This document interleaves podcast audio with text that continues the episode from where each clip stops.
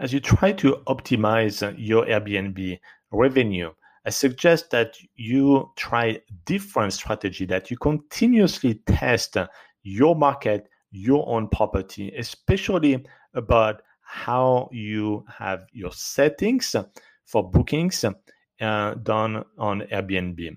And I give you an example today because there's no right or wrong answer globally. You can set uh, your property for a minimum of one night, two nights, five nights. I typically, in the very, very, very large majority of the cases, do not recommend that you have a minimum of three, four, five nights because you're going to limit yourself so much. However, it is debatable whether you should limit for one night or two nights. And that is um, something you can test uh, for your property. If you have multiple properties, even better because you can test this minimum setting at one night for one property and two nights for the other property and see which one generates the more revenue. That is important for you to test. them.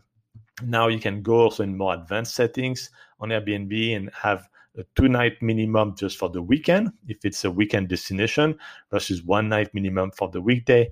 But that is something you can then further test down the road. But I really recommend that you always, always learn, tune, because I don't have, you know, all of those answers for all of the properties or cities. It's something that you've got to test. So I'm just teaching you a very simple method here to test this um, with two properties. And if you only have one property, just try to do it maybe first half of the month, one night, and second half of the month, second night. Uh, I mean, with, with two nights minimum. I mean, and um, you can do that assuming that there is no uh, like big holiday in that month that increase the revenue.